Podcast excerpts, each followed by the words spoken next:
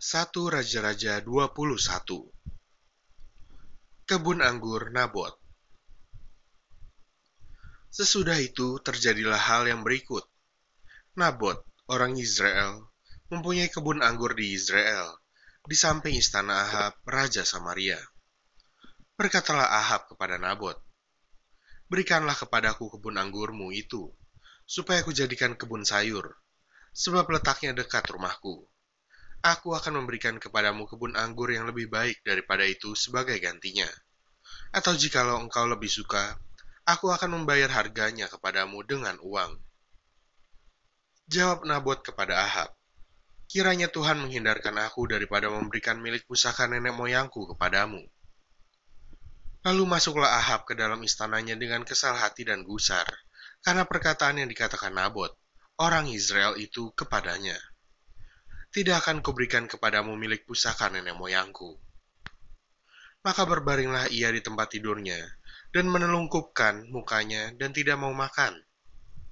Lalu datanglah Izebel, istrinya, dan berkata kepadanya, Apa sebabnya hatimu kesal, sehingga engkau tidak makan?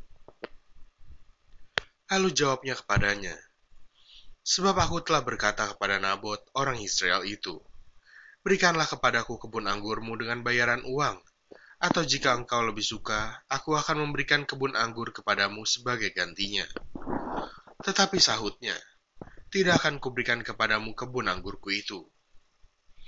Kata Isabel istrinya kepadanya, Bukankah engkau sekarang yang memegang kuasa raja atas Israel?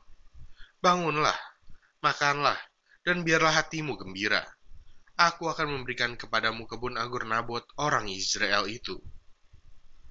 Kemudian ia menulis surat atas nama Ahab, memeteraikannya dengan meterai raja, lalu mengirim surat itu kepada tua-tua dan pemuka-pemuka yang diam sekota dengan Nabot. Dalam surat itu ditulisnya demikian, Maklumkanlah puasa dan suruhlah Nabot duduk paling depan di antara rakyat. Suruh jugalah dua orang dursila duduk menghadapinya dan mereka harus naik saksi terhadap dia dengan mengatakan, Engkau telah mengutuk Allah dan Raja. Sesudah itu bawalah dia keluar dan lemparilah dia dengan batu sampai mati. Orang-orang sekotanya yakni tua-tua dan pemuka-pemuka yang diam di kotanya itu melakukan seperti yang diperintahkan Isabel kepada mereka, seperti yang tertulis dalam surat yang dikirimkannya kepada mereka. Mereka memaklumkan puasa dan menyuruh Nabot duduk paling depan di antara rakyat.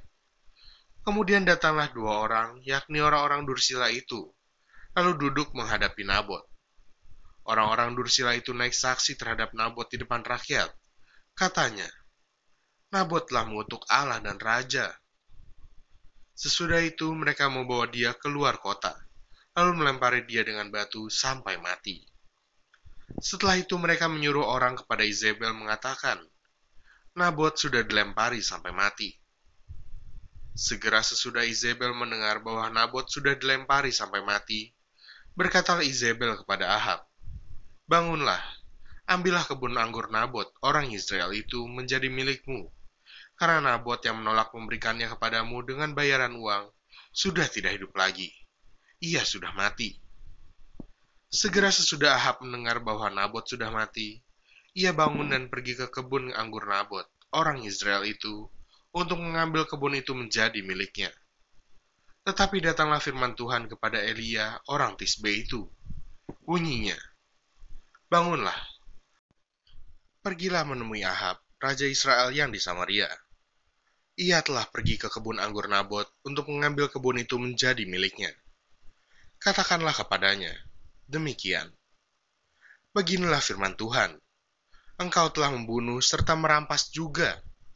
Katakan pula kepadanya, beginilah firman Tuhan. Di tempat anjing telah menjilat darah Nabot, di situ jugalah anjing akan menjilat darahmu.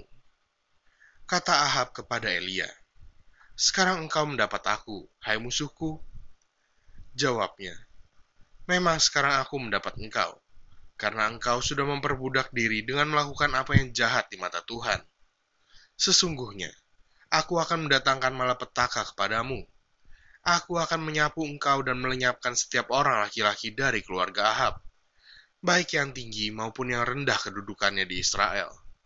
Dan aku akan memperlakukan keluargamu sama seperti keluarga Yerobeam bin Nebat dan seperti keluarga Baesa bin Ahia. Oleh karena engkau menimbulkan sakit hatiku, dan oleh karena engkau mengakibatkan orang Israel berbuat dosa. Juga mengenai Izebel, Tuhan telah berfirman, anjing akan memakan Izebel di tembok luar Israel siapa dari keluarga Ahab yang mati di kota akan dimakan anjing, dan yang mati di padang akan dimakan burung di udara. Sesungguhnya, tidak pernah ada orang seperti Ahab yang memperbudak diri dengan melakukan apa yang jahat di mata Tuhan, karena ia telah dibujuk oleh Isabel, istrinya. Bahkan ia telah berlaku sangat keji dengan mengikuti berhala-berhala, tepat seperti yang dilakukan oleh orang Amori yang telah dihalau Tuhan dari depan orang Israel. Segera sesudah Ahab mendengar perkataan itu, ia mengoyakkan pakaiannya, mengenakan kain kabung pada tubuhnya, dan berpuasa. Bahkan ia tidur dengan memakai kain kabung dan berjalan dengan langkah lamban. Lalu datanglah firman Tuhan kepada Elia, orang Tisbe itu. Sudahkah kau lihat bahwa Ahab merendahkan diri di hadapanku? Oleh karena ia telah merendahkan diri di hadapanku, maka aku tidak akan mendatangkan malapetaka dalam zamannya. Barulah dalam zaman anaknya, aku akan mendatangkan malapetaka atas keluarganya.